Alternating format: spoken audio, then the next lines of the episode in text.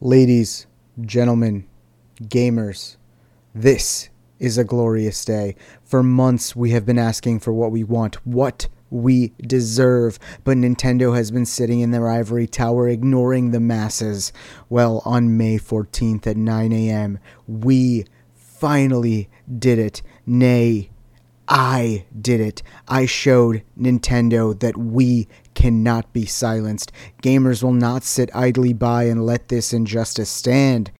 Through Brexit, a disappointing Game of Thrones finale, a bad Star Wars film, Australian bushfires, an impeachment, possible World War III, and a global pandemic, I kept the real issue at the forefront the lack of a Paper Mario game on Switch.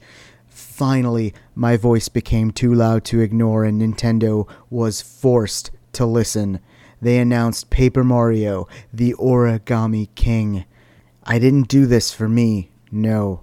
I did this for all of you listening at home. My victory is your victory. I mean, essentially, it's my victory, but still. Rest assured, I am not done. We've won the battle, but the war rages on. I will continue to be the voice of the voiceless, the guardian of all that you hold sacred, a beacon of hope in these dark ages. Paper Mario has returned, but there are so many other great franchises that have been lost to time. That is something I cannot stand for. The path ahead is long, but I will walk it without hesitation, not because it is something I want, but because it is the right thing to do. I will continue to fight for all of your interests, and I do not want anything in return except the pizza I rightfully won from Zach. All right. Are you done shooting your propaganda? Propaganda. Thank you.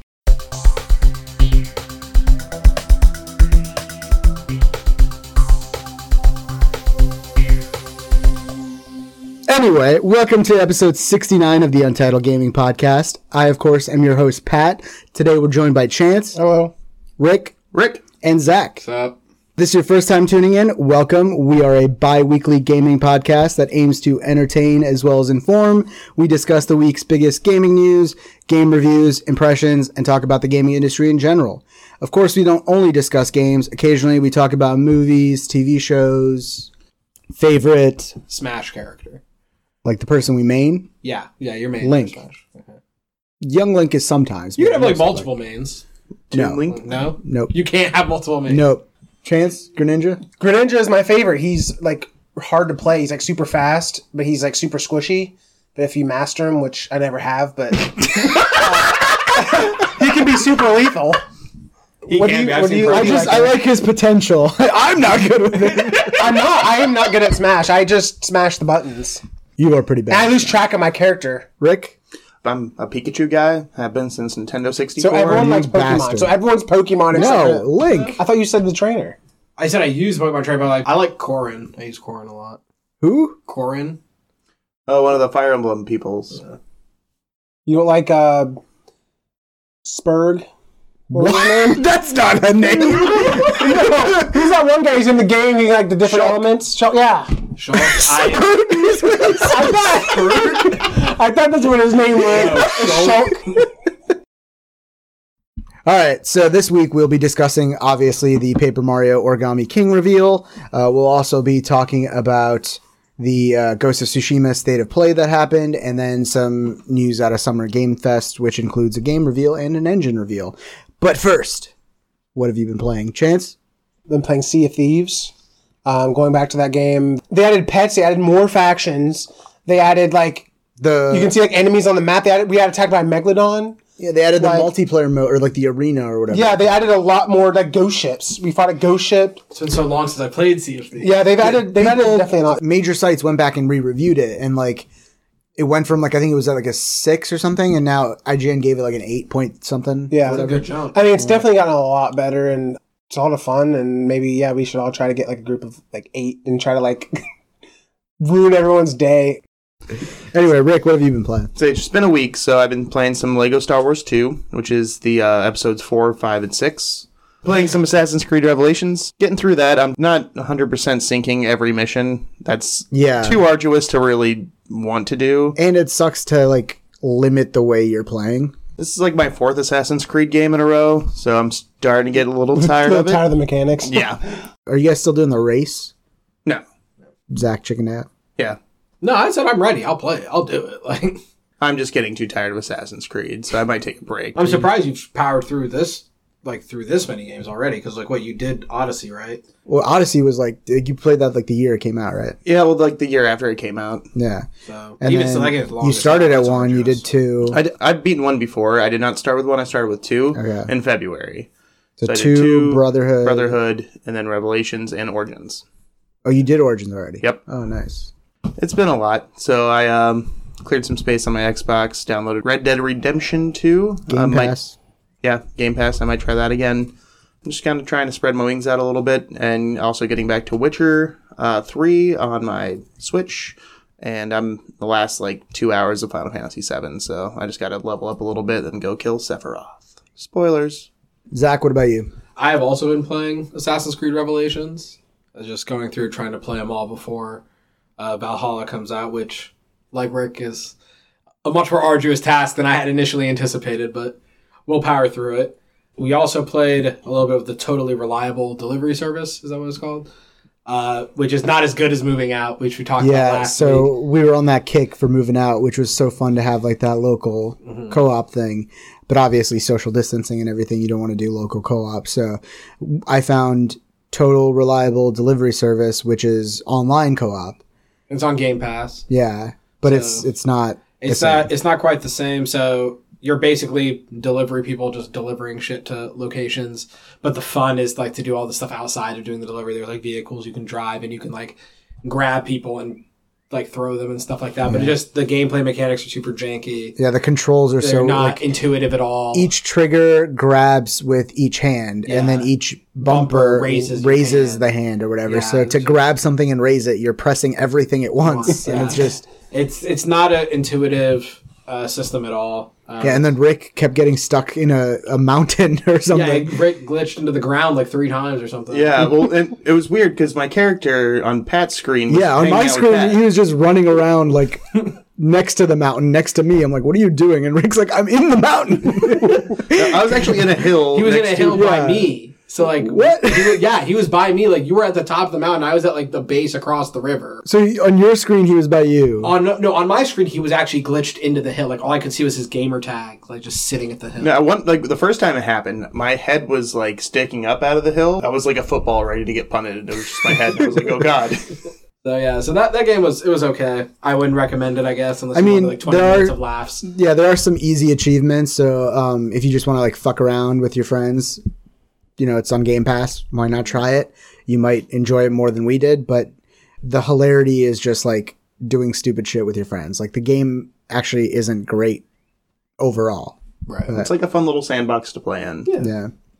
Uh, Pat and I played Halo Reach. Yeah, we finished uh, Halo Reach. Uh, we had so me, Rick, and Chance had started the first three levels. I talked about that last week, and then me and Zach finished it on Legendary. Uh, this was his first Halo. Technically, he started like technically he hasn't finished all of Reach. Right. He still has to go back and play the first three No, levels. I played like multiplayer Halo, like when I would go over to like my friend's house and stuff like that, but I never played any of the campaigns. yeah. So that kind of raises the question. I know Pat asked it on our Twitter, like which Halo is the best one to start at? Was Yeah, it Combat like- Evolved or Reach? me and my brother were having this discussion. Both of us have played all the Halos, uh, and I'm replaying them, and he's gonna start to replay them. So we're having the discussion like, should you start with Reach or should you start with Combat Evolved? For him, he wanted to start with Reach, but he has the information of having played the other Halos. Uh, Zach, being a first time like newcomer, I don't think you should start at Reach. I think you should start at Combat Evolved and then go back at, for Reach because it's basically the Star Wars argument. Like, should you start with Rogue One or should you start with the original trilogy? And I think you get more out of Rogue One having known the story of Star Wars. And I think Halo is the same way. Like, knowing who Master Chief is, knowing who Cortana is, will give you more out of Reach overall. Uh, so yeah, and then outside that was basically it. All right, Pat, what about you?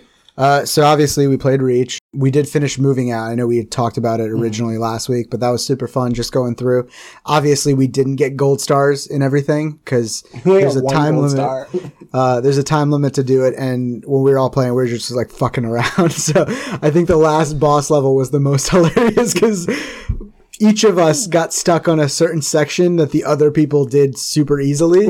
the be- The beams, yeah, the beams kept shooting me, man. But either way, like moving out, so much fun. It's a great. I cannot game. recommend it enough, and it's on Game Pass, so go get it. Or if you have a Switch, or if you just Mm. want to play something local co-op to, you know, if someone you're in quarantine with is driving you crazy, they'll probably drive you even crazier playing moving. It's so but much fun still. though. Like when we started playing it, it was the first level. Within like 30 seconds, I was in tears. I Yeah. was crying, laughing so hard. Yeah, so definitely go check that out. And then, like everybody else, Valhalla has gotten me back into AC Odyssey. So I've gotten back into that. I, I've talked about how I played uh, Legacy of the First Blade.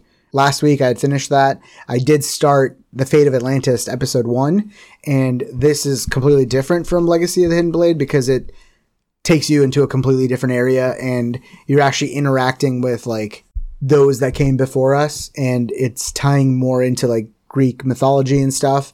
You may or may not be interacting with actual Greek gods. So it's, it's cool. It adds some other mechanics where you can alter abilities you already have. The, the rage, the Spartan rage. Once you get the upgrade, you can activate it and you get the full spear of Leonidas Oh, and use that. And it like goes off your assassin damage instead of upping your warrior damage or whatever. That's cool. So um, you can change that ability, or you can change it back to the original. But it's it's just adding basically another ability, but it's like a spin on the one you already have. So that's that's pretty good. I'm excited to see where the story goes. You play a lot more of Layla Hassan's story in this one than you did in the other one. So excited to see if that leads right into what Valhalla is doing because they're going to continue her story. Doing that, and I will play Halo 3 next, I believe. So, yeah. Nice. All right, so first topic. It finally happened, as you heard at the beginning of the podcast. Paper Mario, the Origami King, was revealed. May 14th, a tweet went out, and then a video got uploaded on YouTube. That's how Nintendo announced this. The trailer showed, obviously, Paper Mario, the Origami King, and it's coming out July 17th. You didn't get a lot of story information from like the actual trailer. Uh, they did have a press release, which we'll talk about here in a second. But the trailer kind of uh, started off in like a semi-dark tone, where you have like Origami Peach coming out and uh, asking if you uh, want to crease your existence and be reborn as an origami person. Apparently, the Origami King is kidnapping or like turning people into origami people. But it shows like the classic Paper Mario humor, like saying like your excuses are paper thin, and then it just goes off into the rest of like what the game will be. They show a shit ton of different areas. They show Bowser being like folded up, like little origami version of him, and they show you driving a car, a boat, all this stuff. But the official press release says King Olly, who claims to be the ruler of Origami Kingdom, has hatched a devious plot involving Princess Peach, who looks more papery than usual, inviting Mario and Luigi to the Origami Festival. Mario must team up with the new partner Olivia, Olly's sister, and unlikely allies like Bowser and Toad to battle evil folded soldiers to save the kingdom. So you'll have new abilities such as the thousand-fold arms ability that will allow players to extend Mario's arms to interact with the environment and solve puzzles. So we kind of saw this in the trailer, like the arms sprout out of Mario, so he has like extra arms and stuff. And then they did show off a little bit of the combat system. It's a new ring-based battle system that requires both puzzle solving and quick wit. They showed a little bit of this in the trailer, but then on the Nintendo Japan account, they actually uploaded a 19 second clip showing like more of that mechanic. It was all in Japanese, but obviously people translated it. Once you start the battle, everybody's in a different position in the like the ring and you can change like you can move different sections of the ring to line up people which will give you an attack bonus and in this case there was like three goombas and then one goomba and then they lined up the ring to make it four goombas in a row and he mario was able to jump on all of them uh, but some of the menu did show like the hammer is making a comeback you can have different boots you can use items you're able to run from battles and then also the audience is back the audience mechanic which oh, wonderful. yeah That was always fun. So some of the bosses in was Thousand Year Door actually interacted with the audience. Like I forget one of them like ate people and it gave them more health. Yeah, I'm glad that's coming back. The trailer also showed that you do have uh, partners returning at least throughout the game. Like uh, uh, Bob-omb was like your partner. Obviously, we talked about Bowser and Toad before, and then Olivia is with you as well. Uh, none of the battle mechanics that they've shown shows you having a partner for the battle part of it. Hopefully, it's just like one of the earlier battles before you have a partner. Right. I really hope they allow you to have the different people in actual battles too, the way like Thousand Year Door in the original did. And then the very end of the trailer showed Mario wearing a Samus helmet, and then there was like a paper mache Donkey Kong helmet, I guess, nearby as well. So uh, this could possibly be hinting at like, you know, it could either be just a funny like reference, or it could be, you know, here's how amiibo functionality will work.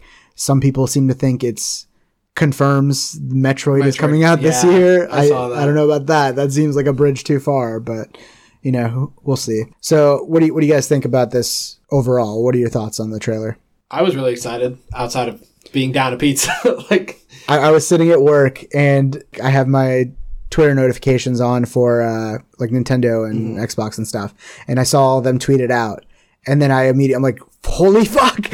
And I immediately saw the trailer, and like as I'm watching the trailer, like I'm sitting in my workstation in my room, and my window's open, and my neighbor is walking his dog, and like as the trailer finishes, I'm like, fuck yeah! Like really loud, and my neighbor was like right outside my window, and like he like looked up, and like we made eye contact for a minute, and then he like looked at me like kind of weird, and then he just like started walking away. I'm like, Paper Mario! I immediately texted you guys, and I was like, I was so happy. Yeah, I'm happy for you. I'm also happy for myself because I'll get to play Paper Mario. I'm pissed about being down a pizza.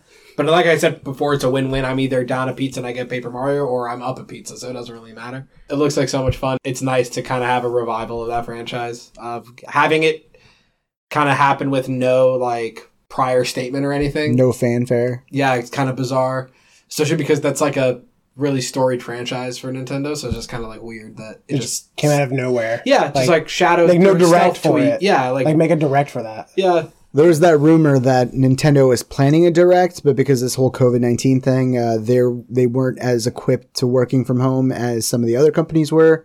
So uh, the same day that they announced this, they also announced some something with Animal Crossing. I didn't pay attention to that. They announced some other features for uh, Xenoblade Chronicles remake or remaster, and then they announced uh, some other like small titles and like I think uh, Mortal Kombat Like they would have that all Coming to- usually in a direct. and yeah, they like. They enough news for it to be a direct with mostly focusing on Paper Mario. Like that amount of news came out the same day. So people think like there was some direct that they couldn't produce. So then they're like, fuck it, we'll just just, release the information. tweet about it. I'm really excited. Paper Mario is at least it's always been a fun, almost alternate universe to Mario, which I've always really enjoyed in itself. I think the writing is exceptional. Like The is exceptional. in Paper The- Mario like the, almost the fact that it's like a lampoon of standard Mario game, or almost like a satire. It's just very, it's so original, especially for Nintendo and what they usually do. Usually, it's you know pretty much the same thing over and over again. Paper Mario's always been a very fresh take, and I think we definitely need that now. And it's been a long time coming. What do you guys think about like the trailer got released now and then two months later the game's out? I mean, it's kind of cool. I, I I bet you like heard about this and you're like, I'm so fucking sad. Two months of you know that'd be awesome. Like it's you know what I mean. It's kind of like Netflix. You know when you hear about this show, this show looks badass, and you find out it comes out in like two weeks or something. Like you're like, oh shit. I'm really happy that we only have a, a two month wait before this comes out. I'm just, I'm worried. Like, I saw a lot of people on Twitter saying, like, oh, I've never played a Paper Mario game. Like, that's what I was gonna say. It's like for people who have either not played Paper Mario or haven't played like the most recent one, you don't give them a lot of time either play those games or they make well, now. Is there any point to playing this game? There's not enough time for me to beat it. Should I just do I get this game or now do I wait or something? So- yeah, like historically, Paper Mario isn't a franchise that sells, you know, gangbusters like some of their other, like, you know, Zelda or uh, Right. the standard Mario releases. And giving this short marketing cycle to this game, I don't think is going to change that. So it, it's kind of weird. I, I kind of wish they had maybe dropped this trailer like at the beginning of the year and then, you know, building up to it, you know, because like what they did with uh, Animal Crossing, they had a 20 minute direct on just like how the seasons will work and all that Yeah, and stuff. that was like what in September. Yeah, that marketing cycle was much long. And look, uh, New Horizons has sold better than any other game in the franchise. Like, yeah, part of it is everybody's home and they're able to play Animal Crossing. But if you give that same like level of treatment to Paper Mario, I think Paper Mario can do just as well. So, yeah, I'm I'm excited. I, I just really people need to buy this game. Please show Nintendo. You would have another one. Yeah, like You can't ask for another one. This next one hasn't come out. I know, but I want this. I don't want this to be the last title for like another eight years. You know, if you're listening and you've never played a Paper Mario, start with the old ones. There's an ability to play them in ROM. I'm, I'm not saying you should do it. We are not condoning to download anything illegally. But if this should happen and you happen to have access to it, you should play it. and then you should buy the Origami King, and then you should tell your friends to buy the Origami King. And Nintendo is not paying us to say this. I just really want this franchise to make it. I mean, do you think this is like the do or die for this franchise? Like, if this game doesn't sell well, is this the end of it? I, I don't think so because there's a lot of franchises that they put on the back burner that they'll like bring back or whatever. Like when was the last Metroid numbered game? Oh, Metroid Prime GameCube or early Wii, right? And that, GameCube. they've announced uh, Metroid Prime 4. So it's not like they'll never come back to it. It's just going to be a long wait, I think. The interesting thing is, this comes out July 17th, and they chose to market it now. Does that mean they won't be. They won't have another direct till July? Is, is that what you guys think? Or do you think it was like, we need to get this news out as early as possible to give it the most time to market it? If they're following the formula of the other games, I suspect another direct focused just on Paper Mario, giving like more mechanics, like explaining the battle system or like Right. here's how badges are coming back Yeah. and like here's how the partner mechanic works. I mean, I'm getting the game regardless, but I think any extra press this game gets is a good thing. So, yeah. Uh, also, this is coming out in July, so this is not their big fall game. Does that mean there's hope for Breath of the Wild too? I hope not, because that is what I've counterpicked on our fantasy. So I really Breath hope. the that- Wild comes out this year, you're gonna lose like 17 points at the least. I know. That's gonna be awesome if that happens. So yeah, I did. Uh, at the beginning of the year, we did our draft. I did go ahead and draft the untitled Paper Mario sequel, and that has been officially updated on their website as the Origami King. So so Very glad nice. I did that. But yeah, I mean, I'm sure we'll talk about this game more. Obviously, when it comes out, we'll be reviewing it. I'm I'm so excited. Like I remember when I sent you that Photoshop picture of like of the other the Mario. fake Paper Mario. Yeah, and you flipped your shit, and then it was like, oh, it's fake, and you like so pissed. It was fun, hilarious. Yeah, like 2020 is just a great year. Like we've we've, we've already had Half Life Alyx. We're gonna have Last of Us 2. Can we at least say it was a great year in gaming? Like, Yeah, yeah you want to say that. it's a great Final year. Fantasy VII remake. Final Fantasy VII remake. People seem to like Seemed to like. Halo Infinite. There's a new Halo title and a new Paper Mario title and Cyberpunk. I Can't wait for Cyberpunk. I know. Cyberpunk is the game I'm waiting for, honestly. I mean, can't forget FIFA. Yeah, we can. Yeah, we we all did. We all we, we've all forgotten about FIFA. Tweet at me about Paper Mario. I would love to talk to people about Paper Mario, especially if you've never played it. Uh, Rick's mom was excited too that it got, finally got announced. Yeah, and then she was like, "I have no idea what Paper Mario is," and I'm like, This is the she's gonna play it. Now she's problem. So that's why I was like, I'll try my best to kind of describe it to you over the pod. Buy a Nintendo Switch. Buy the Paper Mario bundle. the, the old Paper Mario games aren't on Switch. This is the problem, Nintendo. Come on. you are the problem, Nintendo. But yeah, Maybe they might release that like near there when that comes out. Here, play the previous. I do expect at some point for you to play GameCube and N64 games on the Switch. I'm just not sure why they haven't done it yet.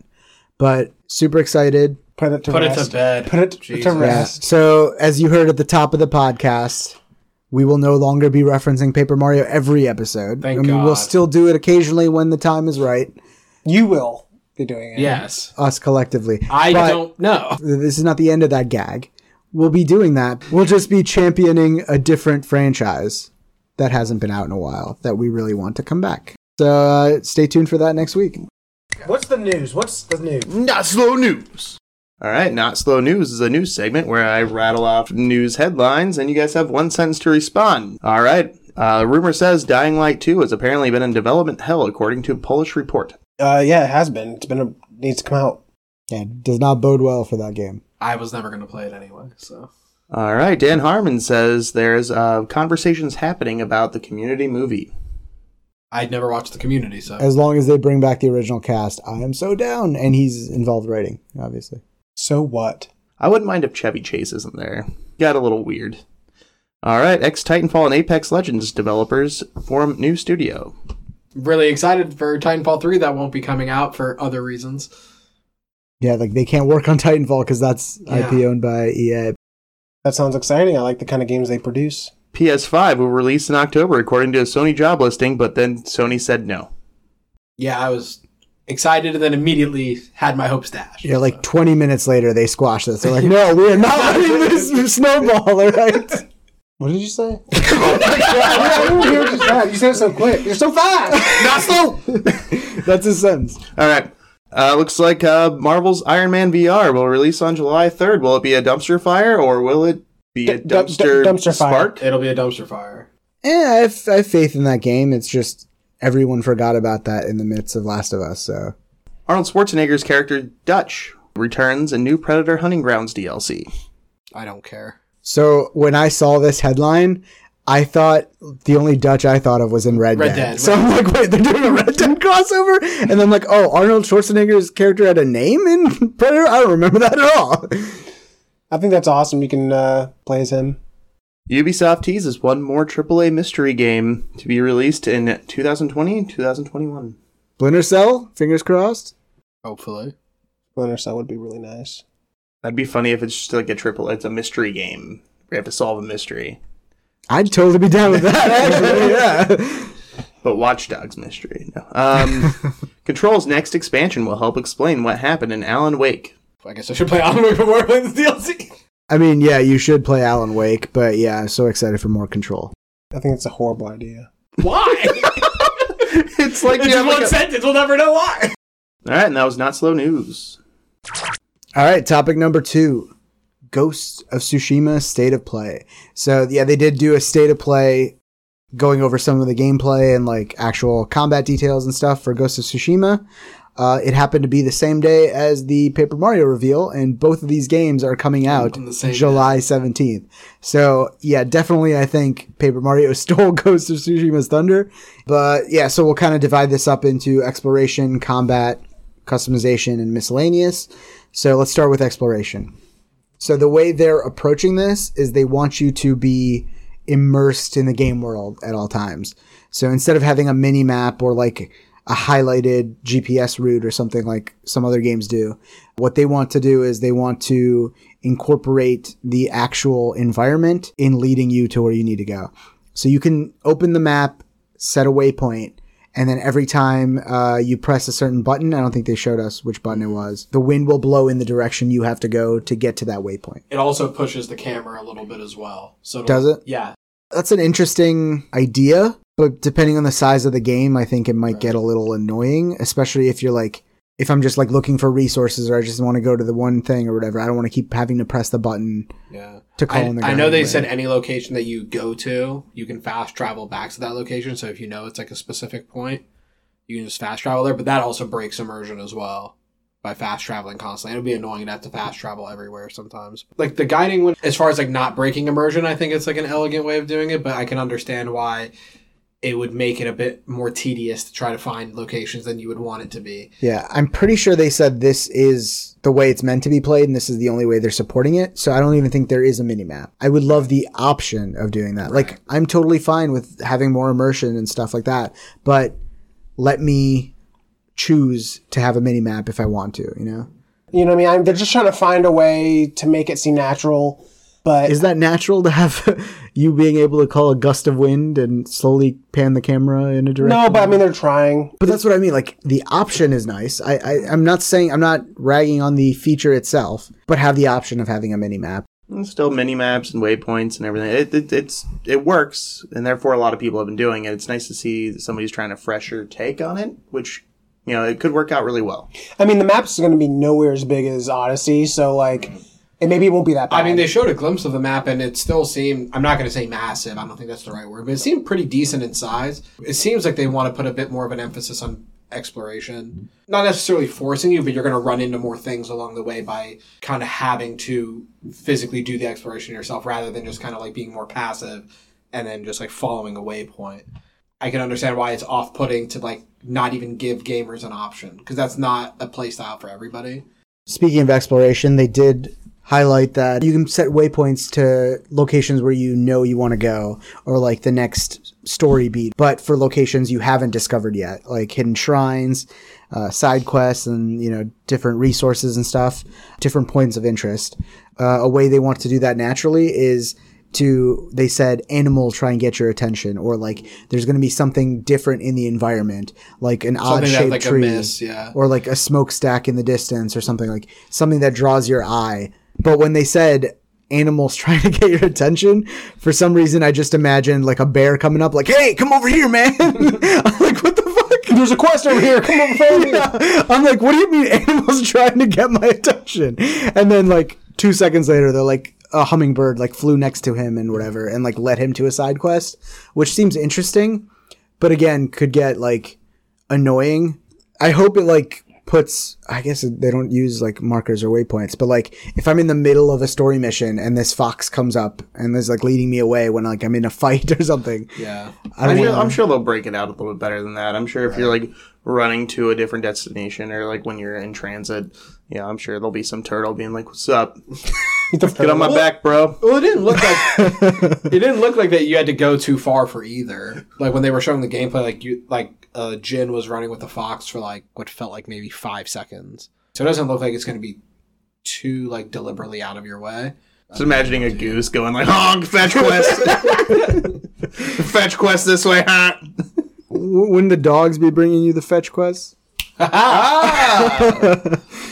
But they did confirm you can pet foxes. I know a lot of people make their buying decisions on whether or not you can pet the animals in the game. But again, interesting mechanic. Like, I'll have to play the game to see how well it works. Like I could see that being annoying, or I could see that being like fine. You know. They also did show that you get crafting materials such as uh, bamboo and like Flowers for dyeing your clothes. flowers and other stuff. It reminded me exactly of AC Odyssey. Like he's riding his horse, and there's this like wood that's being highlighted, or You the just tree being highlighted, and and it yeah. just automatically grabs So it. you got four bamboo or whatever. So yeah, very much like uh, AC there. I wonder how many different crafting materials there are because AC had like what the four basic ones that you used to upgrade like everything. That's always one of my favorite mechanics too. Like rode that to death in Skyrim and just became an alchemist and just picked up everything I could find and just made potions and sold them for money. You are able to fast travel the location, like Zach said, any major landmark. I'm assuming, which is nice because in Odyssey, it's only you can fast travel to your ship or specific synchronization points. In here, it looks like any major landmark, which is nice because. Yeah. In AC, I'm like, okay, where's the nearest Where's the- synchronization yeah, point? Damn it, I haven't been to that, that specific, specific. one. So, Yeah. yeah. You also have a grappling hook, which they showed off in the original reveal trailer. Like they were using it for traversal and stuff. Uh, in this one, it seems a little different. In that one, it was more like it looked more like uh, the grappling hook from Batman. But in this, it looks like it's actually like swinging, kind of like Uncharted had. Yeah. Did they show much like actual climbing like AC does? I wasn't really paying attention. They didn't. They I know didn't you're climbing much. buildings and stuff, but I'm wondering if you can climb anything like AC has. It didn't show much of that. There was like one like little snippet they showed where he was like scaling like maybe the side of a mountain or something, but there was like almost like a thing of wood or scaffolding there, and he just jumped onto that. But they didn't really show any like rock climbing or anything like that. Yeah, but it, it'll be interesting to see how much like actual elevation changes and stuff they have. Uh, I've never been to Tsushima. I'm not sure how many mountains and stuff they have. And then the video went into combat. So you, your main weapons look like it's the katana and your bow. Dismemberment plays a role. They do have a lot of animations for death. Uh, at one point, you cut off a guy's arm. Uh, another point, you like slashed right into the guy, and then he like slowly like fell and died, like you know the standard movie Death. samurai death. They do have different play styles. So you are able to play Jin as either like a samurai who's like the honorable good guy going directly into a fight, facing people head on. Uh, they showed off a uh, standoff mechanic. Start To a, start a standoff, and it went into, like, whole slow- triangle or something. yeah, it went into like slow motion, and then uh, I think the guy started attacking at you, and then I'm assuming you have to do a button press at that moment to kill him. Almost like duels in Red Dead. Yeah. I would want to see how that how that works more if you have to like I don't know if there's a different button press or if it's just like Timing just press triangle when he's attacking you. But Is they that- showed it like chaining. Like one he killed one guy and then another guy came from the right and another guy came from the left. Like once they engaged the showdown, it said like hold triangle, and then that was like the last thing you saw as far as like a button prompt in that moment. I'm sure the HUD is kind of partially removed. I wondered if it was um like do you just like release triangle to like time it as you were holding like did you have to wait for them to attack and then release it to time it properly or something some more information on that would be nice Yeah, they did show later in the trailer like one of the main characters, like in a showdown with them. It wasn't just like a grunt enemy; it looked like a main character. And then you you saw her like reaching for her sword, and then you're reaching for yours, and then it like it cut away at like before you could see anything. So I'm wondering if that's like a a boss encounter or like a mini boss or something. Right. I know in the the original gameplay they showed, they did show like a more intense fight than just these grunts. Right. So uh, I do. I wish they had gone a little bit deeper into how that combat works, but yeah absolutely so that's pretty much the samurai. It looks like it's just mi- trying to mimic the uh, the showdowns and stuff of the old samurai movies. Very cinematic in its approach. And then they showed the ghost, which is like the dishonorable in quotes, the sneaky like ninja approach, using every trick in your disposal to win the fight. So uh, they showed him distracting with like a lure or like an arrow. Firecracker. Yeah, was a firecracker at one point, throwing smoke bombs in the middle of a fight and then just stabbing the guy in the back. yeah One hit assassinations on unsuspecting enemies. On certain ones, I saw there was one that was kind of like a mini boss. He was able to get a stab on his neck or something or a shoulder. Yeah. But then, like the guy was able to shrug him off, and he kind of had to like. he stabbed Still it showed yeah. critical damage was done For the little guys, you are able to chain assassination. So they showed a moment, again, reminded me very much of Assassin's Creed.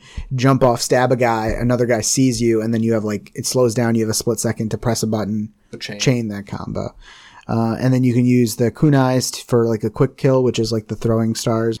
They did mention that if you keep using these tactics, the Mongols will fear you. And at one point, a guy just like dropped his sword and like was cowering away. Another guy ran off completely, and then you were able to execute the guy who was unarmed on the floor, which is nice. Jesus. I mean, nice that they give you that option. Out of both of these approaches, the ghost gameplay definitely seems more interesting to me. What do you guys think? I do love stealth games, and I do love getting around stealthily, but ah, I also like to Leroy Jenkins and run right in head first.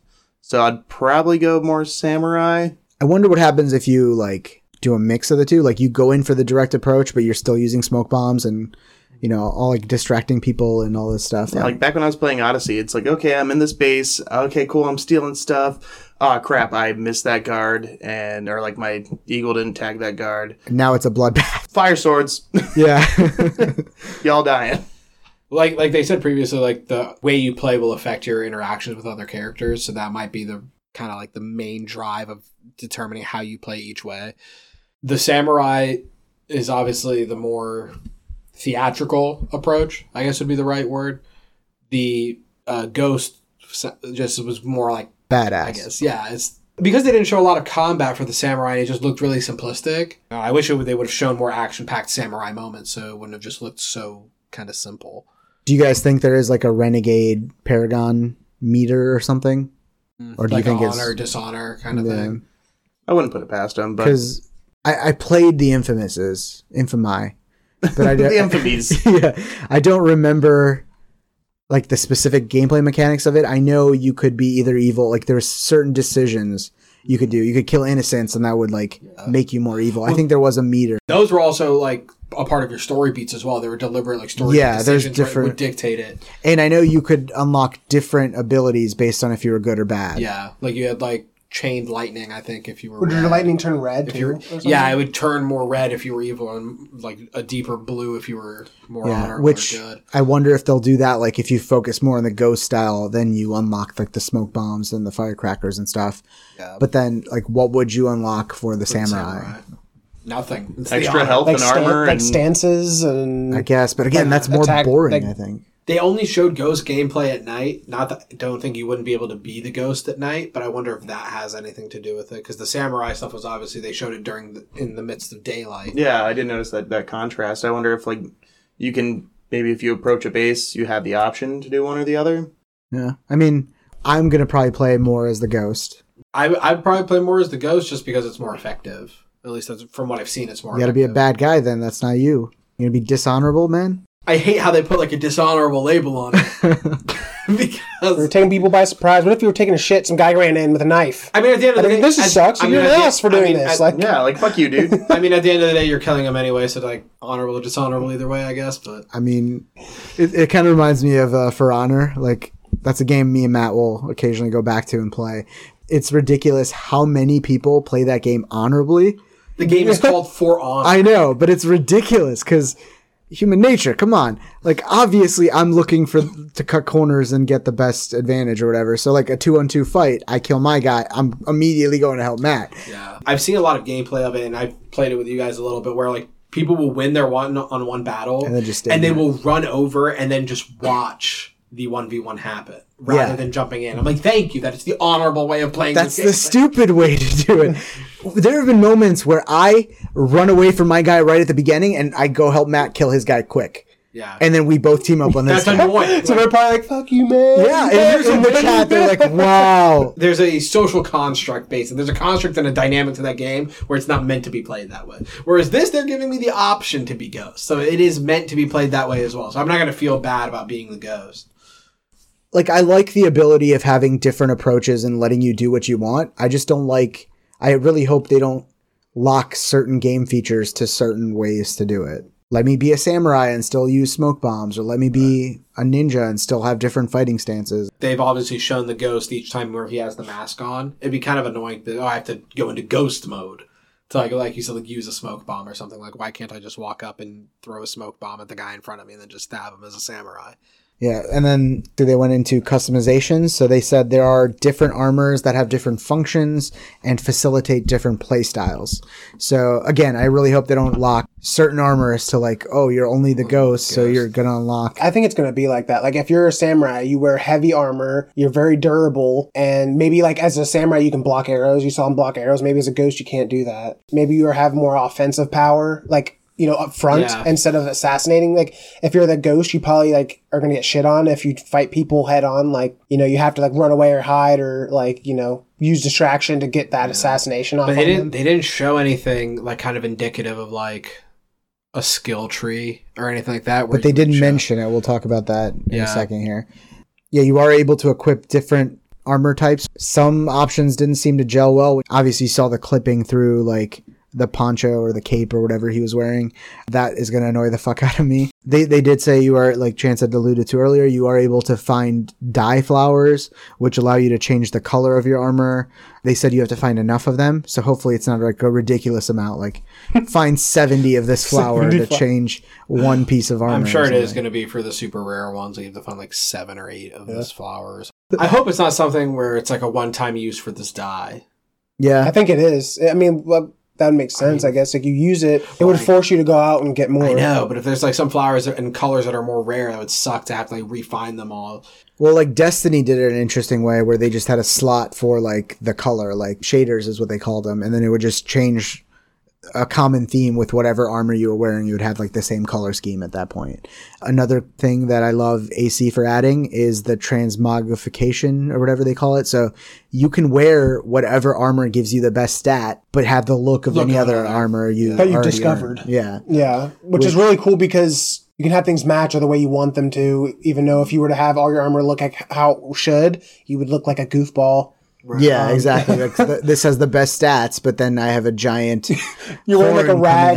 Yeah, you're wearing like a rag over your face, but then you're wearing like metal and gold, ar- you know, like gold and silver armor. Yeah. The way the armor looks, it doesn't look like you can do individual pieces. It looks like you either have like an outfit, Yeah, a or a helmet or something like that. that's Yeah. it. And like They they I don't know showed they showed that with like the uh like the undergarments as well, like the shirt and like the pants, like were kind of linked together too. Like I couldn't pick out like you're wearing. There, there did seem to be some variations because they showed like you can wear like a helmet or a hat or like Yeah. the the mask or like no mask or change the color of your weapons. So I'm hoping it's a little bit more like AC in this fact that you have like like gauntlets and like you know boots and chest piece and pants or whatever. But Right.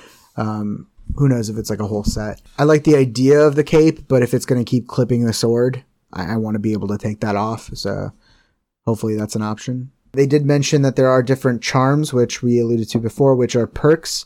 Uh, one of the ones that they showed was like slowly recover health while out of combat.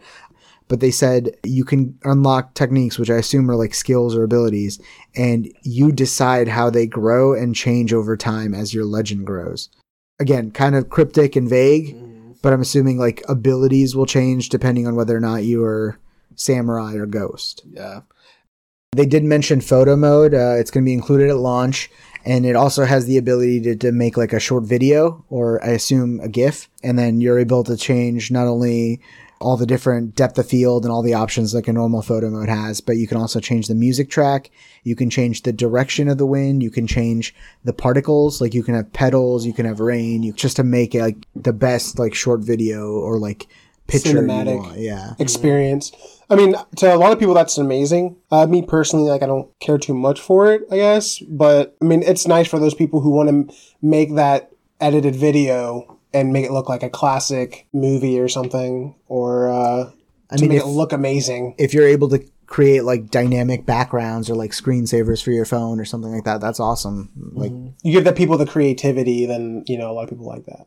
yeah, I, I know there's that theater mode in GTA, and people are actually using that to make short films. Uh, they did also mention that you are able to play the game with a Japanese voice track and use English subtitles if you prefer. What I did find odd is that the short clip that they did show of like the game being played with the Japanese voice track, it looks like the mouth Is are out of sync synced to to English. Yeah. Did not look great. Yeah, That's gonna. That would really ruin it for me. that's going to be super annoying. initially I was like, I'm going to play this in the full Japanese because that's what I wanted. But then after seeing that, I was I'm now. Yeah. I, every time I enter a cinematic, that will bother me. because I understand what they're kind of trying to go for. Because like, you know, those old samurai films, a lot of people prefer to watch them in the original Japanese with the subtitles, and the voices are synced in that scenario. So like, they want to stay true to how the movie was filmed. In this case, it looks like it's being dubbed, which is exactly what they don't want. Right. like, it's amazing that they've put so much emphasis on making it like a cinematic experience, but that would be such an oversight. I think it's just it would take a lot of time to map the characters' lips for Yeah. both. I'm sure that there's a lot I- of animators doing a lot of work. Yeah, I, I can understand that completely, and I would empathize with that. But it's just it's just weird. Kind of like the similar thing to like anime or something. Like people prefer to listen to it dubbed, you know, than having to read subtitles. Or if you, even if you watch foreign movies, you know, Really? people I, I like- think the majority of people like to read the subs and not have it dubbed, right? All the cool people. I, there, there's definitely like a debate when it comes to anime where it's like, do you watch it subbed or do you watch it dubbed? Yeah, people There- either I want to see it under, understand it, or I want to see how it was supposed to be, and then Yeah, just and there are also some animes that actually are people prefer dubbed over subbed. But it Yeah, kind of depends on the personal preference. I've seen like like for example, I've seen like Naruto dubbed, but I'm watching Attack on Titan subbed, so it kind of goes either way.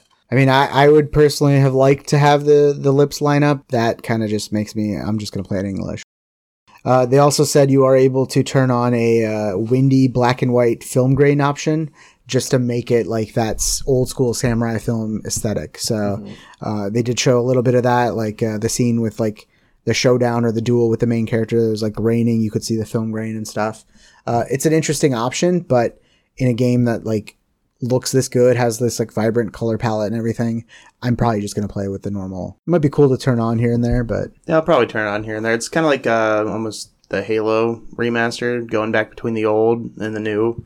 Um, yeah, it, it, it'll be a cool feature. I'll try it out sometime. see I hope looks like. there is no loading in between. Oh no, that, that'd be Yeah, now that I think about it. They said you can turn it on before you start the game. Hopefully it's not that you like have to like save and it'll like reload it or something. yeah, something. like that was the one of the coolest parts about the uh, Master Chief Collection was just like instantly. you yeah. press a button and it just Yeah. switches back and forth.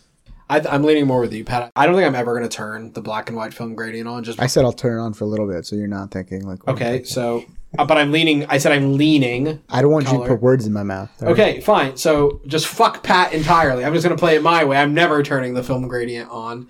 It's really aesthetically pleasing. The game looks gorgeous in the color, so I don't want to like take away the experience from for myself, I guess, and not playing in that style. The black and white rainy film grain stuff looks pretty damn good too. Yeah, it does, but like, I'm just not a fan of the black and white personally. What if some people don't have a choice? Okay, for fuck's sake, how That'd be would a- you not have the choice? What do you have against colorblind? I'm colorblind. Even sensitive. They'd be red green colorblind primarily. Dogs? Dogs are not playing this game. How do you know? What, do How you- what do you are have they? against species? I don't know. I came here to be disrespectful. overall, this looked very much like AC Bushido. Like it's literally AC in feudal Japan, Yeah. which is I'm fine with. It's just it's weird to me that they announced this game what like three years ago. I want to say I think so. three years Maybe ago, and then we didn't hear anything about it for so long. Yeah, so it's gestated this long. I was really expecting for this game to separate itself from the pack. And it doesn't seem like it has. It seems like it's refining ideas of AC and I'm I'm fine with that. I don't think the the wait has been worth it per se. I mean, I haven't played the game. Maybe there's something that they haven't revealed yet that completely blows the game out of the water or something, you know. So far, I'm not super impressed and it's it's weird to me I'm gonna play this game and then like a couple months later, gonna play Valhalla, and I'm gonna make those comparisons. So if maybe Sucker Punch could have just gotten it out a little earlier to make it be a, a year where we didn't get an AC, I think it would have it would have been better to create that distance between this and AC. I think last year we we didn't have any other AC games, so if this had come out last year, because Sony didn't really have any major games last year besides uh, Death Stranding. Was that last year? Yeah, Okay. that was fun. But besides Death Stranding, Death Stranding was a very divisive game. Having this last year, I think, would have been better for it. I mean, it's good that it's coming out earlier than AC, but I'm still going to be having those comparisons. comparisons. So that's just my thoughts. I mean, it's a fair comparison to make because it is a lot like AC. Like, it's hard to watch that and not even just immediately think of Assassin's Creed. I'm sure in development, it started off like, yeah, we're going to build off and refine these mechanics of AC. We're going to make you be able to choose which way you want to do it and stuff.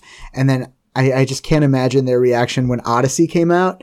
And it's just like you can choose to be an assassin or you can choose to be a hunter. You can choose to be a warrior. Right. You can do all this stuff. You, you know, we have an exploration mode that like takes away the waypoint and lets you find stuff.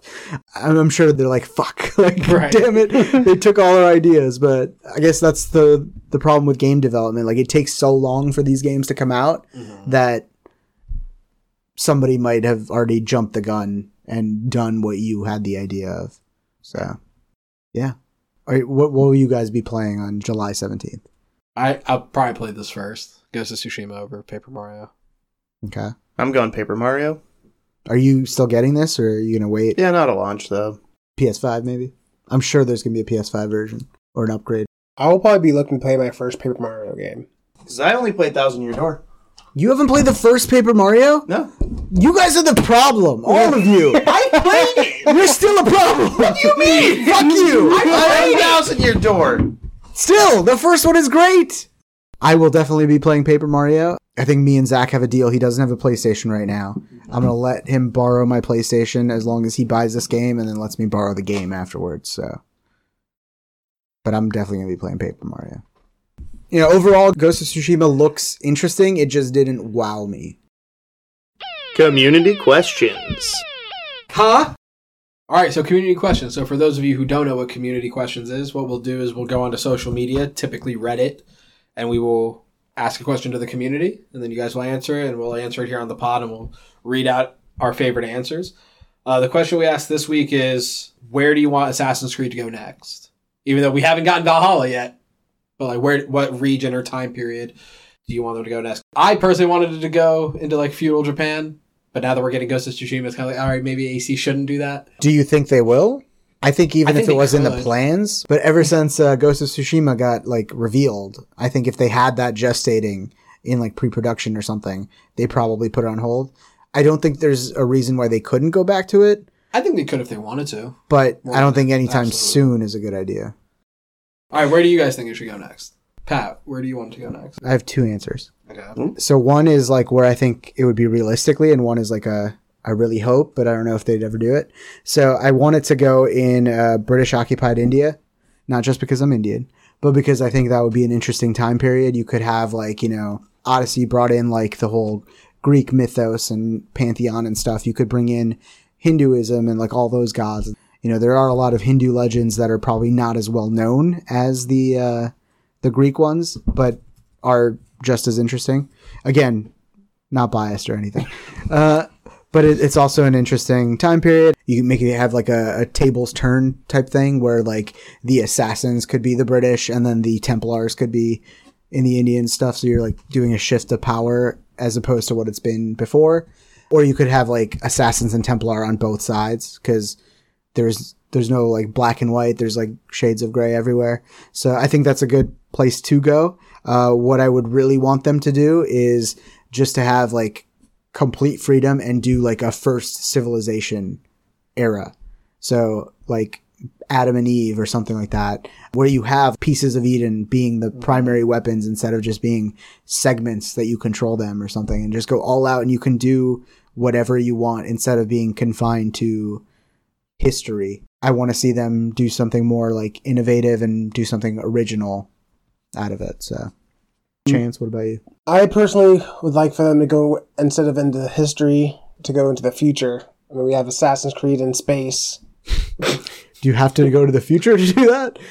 People go to space Space right now. now. But I mean, how would that like? So like, how would you like assassinate someone in space? You would like unplug their tubes or something. How would you Die? get there? Like, so this is people literally in space. Yeah, we have a maybe there's like so colonies on telling me, I, space so or you're telling me I need to like climb the International Space Station and push off of it? Are you talking about like force we've colonized the moon? yeah, like so maybe like colonize. You know, there's you're just on the moon or on different planets. the moon men? and maybe there's parts with the anti-gravity and you have to like me there's mechanics where you can like you know do crazy shit while you're flying from place to place right. Rick, what about you? Where would you want AC to go?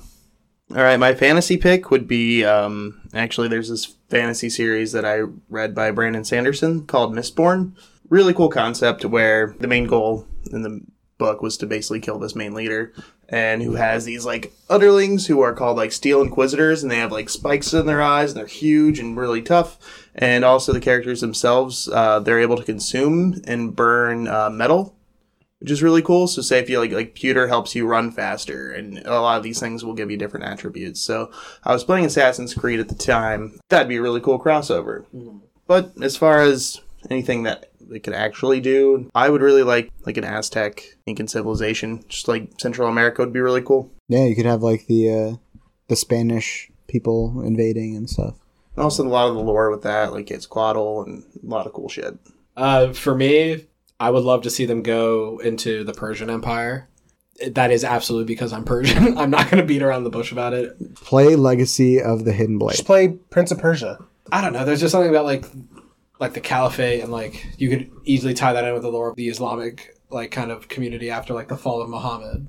Kind of cool to see that. It's tough though because it does kind of fall within very close time period with Greece, and you even have the Persians referenced in Odyssey. So I understand it is tough to kind of fall into that line. What did some other people say? So Richard two four six eight, he wouldn't mind seeing an AC Transylvania, Vampire AC. What what if they do it without vampires? No vampires, just poor Eastern Europe.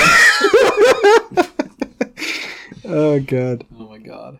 It could actually be interesting. You bring in like instead of like the myths or whatever, you bring in like Frankenstein or like mm-hmm. Dracula or like Bigfoot. Lil Stumblin said he wouldn't mind seeing a game in the Mongol Empire. This guy said Seinfeld.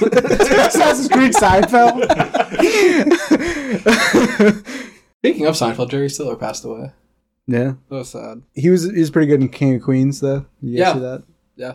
He's also uh, Ben Stiller's dad, which is funny because uh, obviously Jerry Seinfeld tweeted it out too. Obviously Ben Stiller was the first one to know, but Jerry Seinfeld tweeted it out too, and people like, I didn't know Jerry's dad is dead. or people like, that's literally Ben Stiller's dad. Like, come on. and he was George's dad at the show. Yeah, people are idiots. Yeah, those community questions. All right, so last topic here Summer Game Fest announcements. Uh, last week we talked about kind of the schedule of Summer Game Fest. If you guys remember that, there was a Sunrise one, which was alluded to. This was the day after our last podcast was released. Geoff Keighley did a stream, and then they announced Tony Hawk 1 and 2 Remastered. It's releasing September 4th uh, for Xbox One, PS4, PC, $39.99. They did say it'll be running at 60 FPS. It'll be 4K on the Xbox One X and PS4. I assume it's still going to be 60 FPS, just not at 4K on the Xbox One and the PS4 normal. They did show some gameplay. They showed scenes of like the original running next to the new remaster, and it looks like it's trying to keep that same spirit of like the design of the levels is the same, but it just looks so much better. The new lighting system and everything. The remaster will compile the first two games into one. So it's not like you're loading into Tony Hawk 1 and you're only playing that, and then you're loading into Tony Hawk 2 and only playing that. This is both of them. So it'll include all levels, even the secret ones. It'll introduce some new moves that weren't featured in the original games. Uh, like reverts are going to be added to this. It'll mark the return of hallmark missions such as collecting the skate letters, finding the secret tapes, and then it'll also introduce some new challenges. They even alluded to like skater specific challenges. It will feature online and local multiplayer. Uh, it'll have return of Create a Park and Create a Skater modes. While not every song is back, given the trickiness of like music licensing, they did say a vast majority of the songs will be coming back. So any of the ones that you remember, like any of the more uh, memorable ones, yeah, are going to be coming back. What what do we think overall about this? Um, you mentioned how they were like bringing back skaters and characters and stuff. You mentioned how there were like secret characters. Uh, I remember, I, I think it was either three or four that included like guest characters. So you had like Darth Maul is like one of them, and like I know Spider Man showed up. Yeah, I do remember. Yeah, I think you had to put in a cheat code to unlock him or something. So it'll be interesting to if they do bring that back, like that mechanic. Uh, but like introduce some new ones. Like, can you imagine like Incredible Hulk on a skateboard or something? Uh, Activision is doing this, so maybe Crash. That like they already have the character model, everything. I'm sure it'd be pretty easy to add that in. Yeah, I mean, I was a little disappointed because uh, the way they marketed this is like being a new game and like you know the reveal of a that's what I thought. World Until you told me it's just the other games like remade, put together. Like So- I was like, I thought this was a brand new Tony Hawk game. But they they tried that in 2015. Tony Hawk Pro Skater 5 came out to like huge dislike from the community. Like it was one of the worst rated games ever. I think it was like a broken, glitchy mess. And uh, Tony Hawk himself was like, I can't believe they released this. so yeah, And but- Tony Hawk is cool. Everybody loves Tony Hawks. They did- wouldn't even like. So I guess the best thing to do is pick at nostalgia and bring back what they used to have, what was what worked, and just improve on I mean, it. the worst thing about it is the price. I wouldn't spend forty dollars on this just Yeah. to have a nostalgia boner. this is definitely a Game Pass game. I think. Yeah, I mean, $20 for- Skating games were never. s- I mean, yeah, they were popular, but like nowadays, like they, They are. they It were popular back in the nineties because there was like a there was like that it was that There's this- culture. it was that pop culture era where like it was all about the skater boys and like the energy drinks. but and, it's not like that anymore. and- it feels like the the Tony Hawk games are like confined to this moment in time and going Right. back to that. I have no real interest in that. Like I love Tony Hawk.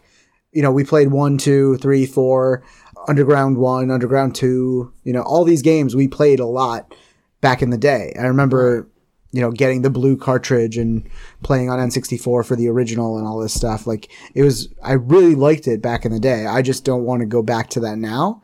I don't, I don't know. It's just it's weird to go back to that now. And they're saying like they want to keep the the original code and the uh, some of the like controls the same because people have muscle memory and stuff.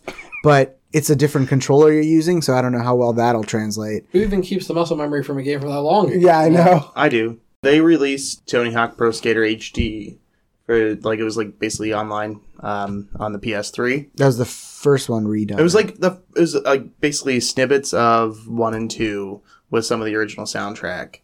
Being slightly older than you guys, and of course, yeah, you mentioned like I've I've a giant nostalgia boner for it. it's definitely a big impact on me as a gamer and me as like an adolescent preteen kid. Love the soundtrack. Love just about everything about it. I'm can probably tell you exactly where all the bums you have to jump over are on Venice Beach. It, it's one of those things that really enjoy. You got to know where all the good half pipes are to really rack up the points to get the pro score. It's like I'm pretty excited about it. I'm on the other hand, I might wait till it gets down to twenty dollars. Um, Yeah, I, I, I would definitely get it once it goes down to twenty, but I don't want to get it right now at forty. yeah, I have some friends who are like, "Oh man, like I hope they don't screw it up." And it's like, how the fuck can they? It's the exact same game. And as far as like getting hype for the masses for the Summer Game Fest, I think this, even though most people don't even know what Summer Game Fest is, but I think it definitely it got it turned some heads. It it made some made some noise. I mean, I, I saw a lot of people on Twitter who were really excited for this. It did get deflated a little bit because, like, hours before this went live, there was a picture of a text from Tony, Tony Hawk, Hawk. going live. Like Tony Hawk was telling somebody, like, "Hey man, they're redoing Tony Hawk one and two, and I just wanted to tell you, like, first, it's going to be announced soon." And like whoever he texted clearly shared that, and it got everywhere. So like people were expecting it, so that kind of like took away from the announcement. I don't know. Just to me, I'm sure I'm in the minority in this, but it's kind of like Ghostbusters. Like it was good in the 80s. You know, it's good watching those movies again, but I don't want a modern day Ghostbusters. Not even with Paul Rudd. No. I mean, I totally understand where Activision is coming from. They they do like, you know, they found success with Crash and uh what was the other one they did? Uh Spyro. There was a Spyro Reignited trilogy. Yeah. So it makes sense for them going back to this. These are games that are going to take less time to develop and is going to be cheaper and they're they already have an audience, you know? So people are going to buy them. What seems odd is the uh the exclusion of Switch. This should be able to run on Switch. And Yeah, it's not because the be graphics look better, but they didn't look anything crazy. Like, Right. They weren't like and phenomenal. you know, Spyro and stuff was running on Switch, right? So yeah. because I feel like that's leaving money on the table. Like the massive amount of people who have Switch, I'm sure you, this is a game you'd prefer to have on the go too. So Right. Yeah. Because it's a quick game. You don't have too much invested in it, like as far as like a story or like. Yeah, and the deal. controls aren't complicated enough that you need like a full controller. You can Right. play this on the Joy-Con, Yeah. Absolutely. hand it off to your friend. Oh yeah. Hundred percent. That and also there's no next gen version announced. that kind of sucks. Because if they announced a next gen version, people would probably ask about smart delivery and like Smart delivery. this is totally an Activision thing, I think, where they'll announce this, they'll release it September 4th, and then like early next year, they're like, here's the next gen version. You got to pay for it again. I could see that. You piss a lot of people off doing that. yeah, but, But- some people will still buy it Some because will some people really like it. So I don't know. It kind of like set the tone, I think, for Summer Game Fest, where I was like, if this is a big game, then I can expect other big game announcements out of Summer Game Fest. But it, since it wasn't, like to me, I got like my expectations in check for a little bit. But that wasn't the only Summer Game Fest thing that happened since our last podcast. So Unreal Engine 5 was revealed running on the PS5.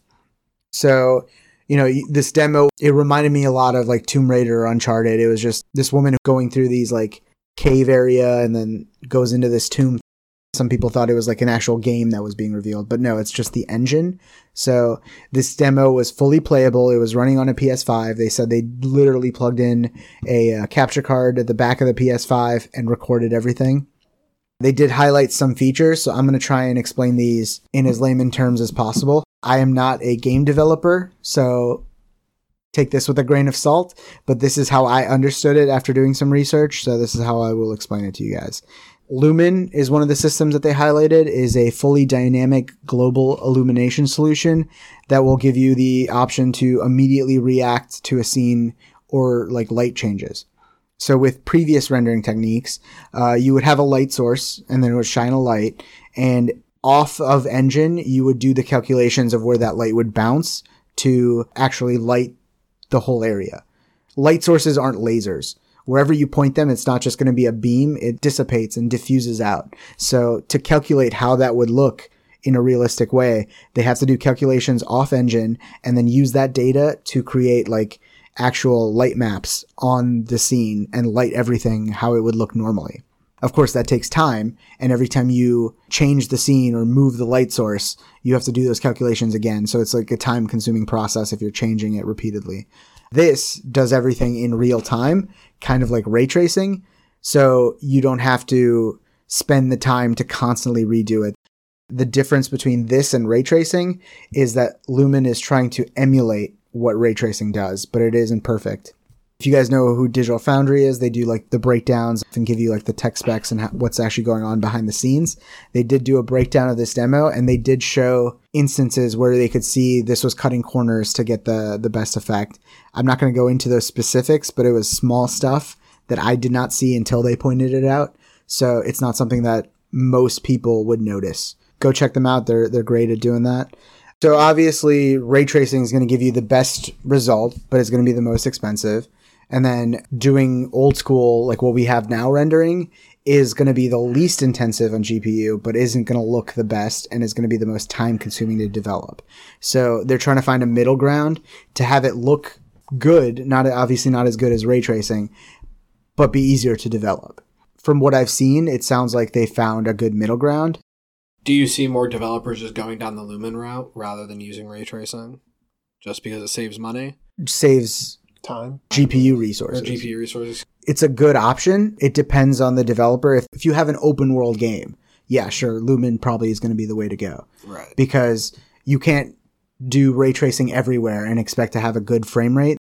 If you're shooting for a high frame rate, maybe in that case you want to go what the rendering we have right now because it is the least graphically intensive. They did they did say Unreal 5 is going to support ray tracing, but you- you'll be able to do ray tracing and lumen, so you can do ray tracing just for like reflections and use lumen for everything else. It's nice, like it looks good. It doesn't look as good as ray tracing, but it's anything that helps the developers spend less time developing a game gets the game to us faster. So uh, it's an interesting technology. The main thing that makes this really look next gen is the nanite. So nanite is a form of micro polygon rendering. Again, to explain what this is, I kind of have to explain what the current process we use is. So the way you render objects in a game right now is you create a really high res model, like super detailed obviously you can't have that model run all the time at the performance you want because it's so many resources to get that model to look how it does. So what they do is spend time reducing the quality of that model and then add some of that quality back as just textures. So you still retain the basic characteristics of that, but the finer details are just the textures which are laid on top of the model. If something is like way off in the distance or like a character is really far away or just in the crowd of many, you don't want even a lot of those textures or even a lot of that low scale model to use those resources. So what you do is you create different versions of that at different qualities, going from like the best to the absolute worst where they just look like pixelated things off in the distance. And the game shifts between each of these models depending on camera distance. So that's when you see that like pop in, like you're seeing a tree, and then as you get closer to that tree, it switches to the higher res model, so it looks much better. And then you take a step back and it switches back to that like older, bad looking model. So that's something that was very prevalent in a lot of games. It's a very common way to do current rendering. What Nanite is doing is basically it's taking that super high res model and it's scaling the whole thing based on the size it is on screen. So no need for the artist to create like 18 different versions of this model. It's just that one high res model you're using that's being scaled all together depending on how far away you are from it. So the way it does that is it renders everything you're seeing in the camera at once at the exact distance it's supposed to at the exact scale it's supposed to and then every time you're turning or everything it's off the camera it's not rendered anymore so you're not going to get that pop in anymore because it's using the same level of quality when you're seeing it does that make sense Yeah, that's that's intense. yeah. And they said uh, Sony specifically, their PS5's SSD helps them a lot with this because you're literally loading, they said, billions of triangles from the hard drive onto like the memory. And the IO connection and the speed of the SSD helps with that a lot.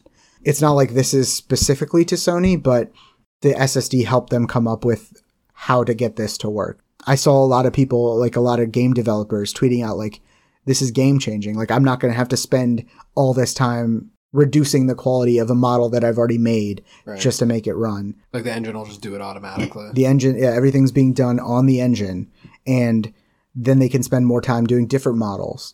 What this also does is it'll, assuming it works the way it does, it'll save space on the actual game because you don't have 18 versions of this tree. You just have this one version of the tree that it's being scaled like in real time. So, Not only does it look better, but it's it's smaller. yeah, so hopefully Red Dead 3 will not be 500 gigs. It'll just be, you know, however, Seven, yeah. however much it is. Uh, I hate downloading these big files, and the wife's like, "Oh man, I think our internet internet's down," and I'm like, "Yeah, I think so too." So yeah, that that's a not much for us. Like obviously it's going to look great. Like it's better for the developers than it is for us. Like I already like look at when developers are like talking about like how they're developing games, like and I've seen like little bits and pieces when they show the process. I recognize how difficult it is and like how little I understand of it. So for across the board, everyone's like, "This is going to make my job like infinitely easier." That's Yeah. great. and it's it's weird because you think you think about this sometimes when you're playing a game. Like let's say you're playing Red Dead. Uh, one of the features of Red Dead is horse testicles shrink based on the weather. Uh, they shrink or they expand. So somebody was rendering horse testicle. Like their job was to animate horse testicle. So you don't really appreciate the effort that goes into rendering everything. Yeah, like you're- you're thinking, oh, like- even the smallest detail, and like you sit there and you bitch about something that doesn't work. Like they put in so much effort into that. So Well, like one artist spent like three weeks of his life not only, you know, designing this tree, but then designing 18 different versions of this tree to be less and less texture every time. like, that has to be such a frustrating thing to So do. So many testicles. yeah, exactly. like it's So- amazing. Like because that has to be such a frustrating process to do that. Like Yeah. Another thing this is going to help is like they said you can actually use the 8K textures and stuff that were designed for movies. Like they said, Mandalorian used certain textures mm-hmm. that they're using for this demo. Current CGI looks photorealistic in these movies and TV shows because it's not being rendered in real time. It's being rendered and then someone's taking that image and inserting it into the video. This is running in real time, which is ridiculous. it's baffling. Yeah. That's nuts because it like you I don't I'm not noticing like any like lag in the rendering or You didn't see any of that pop in. You didn't see any of that stuttering or anything. no Like, yeah like everywhere I, I was like looking actively to try to find something where it was like not quite as realistic and like everything just like looked great Digital Foundry also said that this demo was running at 1440p. It was it was scaling, it was dynamic scaling, so it was running anywhere between 1440p to 4K. But they said most of the time it was at 1440p at 30 FPS, and then it was just upscaled to 4K. okay But still, it looked amazing. yeah like it looked great so I was like, oh, That was that's- beautiful. Yeah. yeah like when they first showed it and like they even panned out just like the initial uh, moment where like they show the cavern and just like even from like a zoomed out perspective the detail you could see on the rocks a generational leap. Like a lot of people said, like, you know, games are looking like in no way is Red Dead a bad looking game. And that came out 2018. right In no way is AC Odyssey a bad looking game. People are like, that's like, we're hitting a plateau. It's not going to be like a magnitude higher in terms of graphic quality, this is gonna do that like, but this looks so good. Like, I can't believe it. They did also talk about the new sound technology that's part of this engine. Uh, they kind of just briefly talked about this, but they said they have figured out a way to change the sound based on what part you're in. So they've actually done the calculations for the developer so they don't have to. So if you have a specific sound, like in this case, they had it in the caves, you saw the, the bats like flocking through and you could hear them and like the, the sound was bouncing off the caves like how they would normally. Like that's not something the developers have to do. That's just something the engine does. They also said animations will work a better way. So in the demo, they showed her going through a doorway and putting her hand on the, the door as she's going in, like a normal person would do, like instinctually. The engine knows to have character models do that. So somebody doesn't have to program that to happen. All these little things that the developers don't have to do means they can spend more time working on like making AI better or making like the world more detailed. Not only will games look better, but they'll hopefully be done faster. You won't hopefully have to spend seven years making the next GTA. God knows how many years making the next Paper Mario. Hopefully, just another couple if people will fucking buy the game. I do want to put some expectations in check here because this was a uh, a tech demo. Yes, this was running on a PS5, but it was still a tech demo. That means it didn't have like a AI or any of the other like weather systems or something like a normal game would have. So obviously, there's less other stuff that the PS5 was rendering. So that's why it has so much power to render just this. Plus, this is only a vertical slice. It's not a whole game. Don't expect games at launch to look like this. They won't. well they said that this wasn't coming out until like 2021 so Yeah, it's coming out early 2021 in beta, and then the full release is coming out late 2021. Games using Unreal Engine 4 will be able to like transition to this. Uh, in fact, they said they're doing that with Fortnite. Like I went back and I looked at some of like the Unreal Engine 4 demos. There was one that was called like the Infiltrator, and the one that was called I forget. It's like this like demon rising up from his like stone throne, and there's like lava everywhere and stuff. This was from 2013. These demos games did not look that good until like just recently. You know, even when this comes out in 2021, don't expect games to look instantly that good. It's going to take some time for developers to like learn how to use it and you know getting everything like all the kinks worked out. But it is definitely very promising that this was running in real time. Those other demos, I don't think were running in real time. They were not playable demos. This is actually like a playable demo. I did see a lot of people saying this was a an absolute win for Sony and the PS5. Yeah, they did have a marketing deal with PS5, but we know the specs of both consoles. It will look at least as good, if not better, on the, the Series X. But Unreal Engine is a multi-platform engine. Like, Yeah, it's not like exclusive to Yeah. PlayStation. So- I think it's huge to have like that marketing because then like people hear that oh this is on a PS5. They're they're not going to associate like that kind of like next gen photorealism to yeah, PS5. it, it was definitely a huge win. That this is the first gameplay they showed on the PS5 was this. But don't expect anything to look this good soon. Is what I'm saying. Whether it's on the Series X or the PS5. like it's huge for just people to hear PS5 associated with that like inst- like at this juncture. Yeah. And a lot of people are like, you know, Sony just blew everybody out of the water. I'm like, Sony wasn't part of it. Like this was This was epic. epic. yeah. But again, but, but that, that's exactly the point, though. People hear Sony, and now they're just like tying this to Sony directly. it's just like I went online expecting like people to be like, "Holy shit, the future of gaming looks awesome," and like this is what we can expect with games and stuff. But it's it's funny how immediately people Just were turned like, into a console, Console war. war, Yeah. yeah. like People are like This is good for everybody. Yeah, I mean, but people are just hyper competitive that way. And you don't see many people that I guess are technically platform agnostic. You see a lot of people that are exclusive Xbox or exclusive Sony. So this is like jabs, like they can just like throw in this console war, basically. one thing I think is funny and like just a shot at all you Sony ponies out there. So a lot of people were saying like, "Oh yeah, this is PS5. This is great. This is what the PS5 games will look like." How many PlayStation first party studios are using Unreal? I think one. Days Gone was made on Unreal. The rest of Sony studios are using proprietary tech. Xbox, on the other hand, Microsoft Studios, you have uh, all the Gears of War being done on Unreal. You have Hellblade, which is being done on Unreal, which they never specified as Unreal 4 or if it's Unreal 5. Hellblade 2 looked amazing. Right. Was that our first look at Unreal 5? And we didn't know. Who knows? Do would you think that obviously I don't know um, a lot about like how like companies and publishers and stuff like that decide which engines they use. Obviously, it's something they're comfortable with. Do you see a shift of people wanting to move on to Unreal Engine Five or? I definitely think a lot of indie studios and like you know third parties and stuff will use Unreal more because with this announcement, Epic did say you can use Unreal and you don't have to pay royalties for the first million in revenue. Epic is making money hand over fist with Fortnite, and a lot of people are using Unreal, especially indie developers, that they're actually giving back, like they're being good guys. Like, yeah. Like you can literally, like, all four of us can make a game on Unreal and sell it, and if it doesn't make a million dollars, we don't owe a penny To, to Epic. And after a million dollars, it's five percent of revenue. So making this easier to develop games with Unreal and allowing you to use it for free for the first million, I think is a huge step in the right direction. And like, I wouldn't see why anybody would pick any other engine if this is the case. So, but yeah, I think Unreal is a very real option for those indie developers to oh. develop their game faster and not waste money on royalties and stuff. So why would you not? Yeah. Like this was the most next gen thing I've seen this month. It was definitely jaw dropping. I was like very blown away by just how like like gorgeous and like detailed everything looked. What's funny is uh, we talked about this last week during the Inside Xbox. Everybody was saying like this didn't look next gen. This didn't look next gen.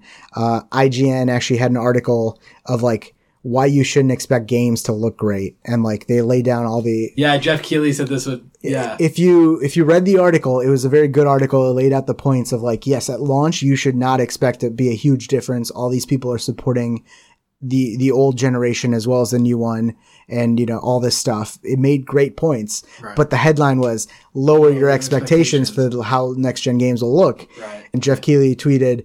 This a- this article will not age well. yeah. And then as soon as this stream ended, he retweeted that and he's like, that article did not age well. yeah. And so many people were like, oh my God, like shots fired and all this stuff. But like, if you had actually read the article, Article, right. I don't think But it's disagreeing with. It's not, but don't tweet that headline because you're talking about the entire generation at that point, the article might be talking about like at the. But this is why you need to read the article and not just the headline. Right, but like that is not the culture we're in right now. People will just read the headline and that's it. Yeah, I mean, it, it was funny, but um, it's just again, it's ridiculous the amount of people that just jump on like the console war, like don't read the full information and stuff, and like do your own research, people. But anyway, so those are our thoughts. Uh, let us know what you think about the the demo and what you thought the best gameplay was. Subpar subtitles. Wow. All right, so subpar subtitles is a game we like to end the podcast with. Uh, we basically take the principle that developers like naming their game with franchise colon subtitle, and that's S U B hyphen T I T L E, like Doom Eternal. What I've done is I've basically taken a fake subtitle and intermixed it with a bunch of real ones, and it's our panel's job here to figure out which one is the fake one. We've been keeping score all year. Uh, Zach, what are these scores? So the current scores are uh, myself in first with 12, Rick in second with 9, and then Chance in third with a 0. Everyone ready? Silent Mountain, Dawn of Prosperity, The Evil Swine Return, Badass from Hell, and Desert Disaster. I'll say those again for those of you listening at home. Silent Mountain, Dawn of Prosperity, The Evil Swine Return, Badass from Hell, and Desert Disaster. Zach, why don't we start with you? Uh, I'm going to go with C. The Evil Swine Return for Zach. Rick, what about you? Uh, C sounds like a subtitle of like a croc game. I'm gonna go with Badass from Hell. D for Rick. Chance? Let's go with B. Dawn of Prosperity. Dawn of Prosperity. All right. Now for the twist. So you guys basically have the option to keep your answers, and you will get three points if that is indeed correct. Or you can choose to say that they were all real or that they were all fake. If you choose all real or all fake, and that is indeed the case, you get double the points for a total of six. so I ask you, Zach, Mm-hmm. what do you choose? So it's like tough, right? Because like D sounds so familiar, the badass from hell, but I can't remember if it was like from a game or from like a movie or like whatever. Which is a common expression. Like None of that answers my question. I know. Nope. Let me think out loud, damn it. Ah, I don't know. Rick, what about you? I go. Oh my God, Chance, what about you? I guess I'll just stay. Chance is staying. It doesn't matter anymore. I'm nothing, also gonna stay. nothing. Rick is stay. uh, Nothing matters anymore. I'm I'm just gonna stay. I'll stay. Got all that for nothing. Yeah, I know. Yep. All right. So, They're all real. League of Light, Silent Mountain, real game. Hidden Expedition, Dawn of Prosperity, real game. Tomba 2, The Evil Swine Return, real game. Hellmut, Badass from Hell, real game. Desert Disaster, mm. not a real game. Bummer. Nobody seems to have understood. I really like alliteration. Well, like so do video game subtitles. that is true. Yeah. Yeah, so that was subpar subtitles. Scores do not change, nope. just like last week. we Uh, did a video game twenty question last week. yeah, but the scores didn't change, so I'm not wrong. Okay, yeah, you're not wrong, but like we didn't do it last week. We couldn't change. All right, thanks for listening. Remember, you can catch us every other Monday on Google Play, Apple Podcast, Stitcher, or Spotify. You can reach us with any questions, comments, concerns, or talk shit about how nobody is great at this game anymore at the Untitled Gaming Podcast at gmail.com. Don't forget to follow us at TUGPOD on Twitter and TUG underscore POD on Instagram. Are you guys even posting on Instagram anymore? Yeah, all the time. Hardly ever. We ask that you subscribe and leave us reviews. Five star reviews for us. one star review for every other podcast.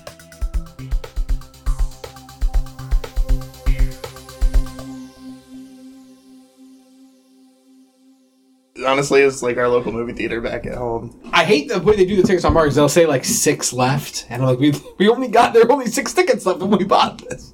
No one else has made that No, I have done that like so many Oh my times. god, he's special needs. the only one. I have never heard that. I'm like, why would you? Okay, I'm gonna do. If, don't tell anyone else you've ever thought that. What? Other people's opinion of you goes down. It can't. Yes, it was, my opinion of you somehow went down further. You picked your seats. You saw how many seats were left.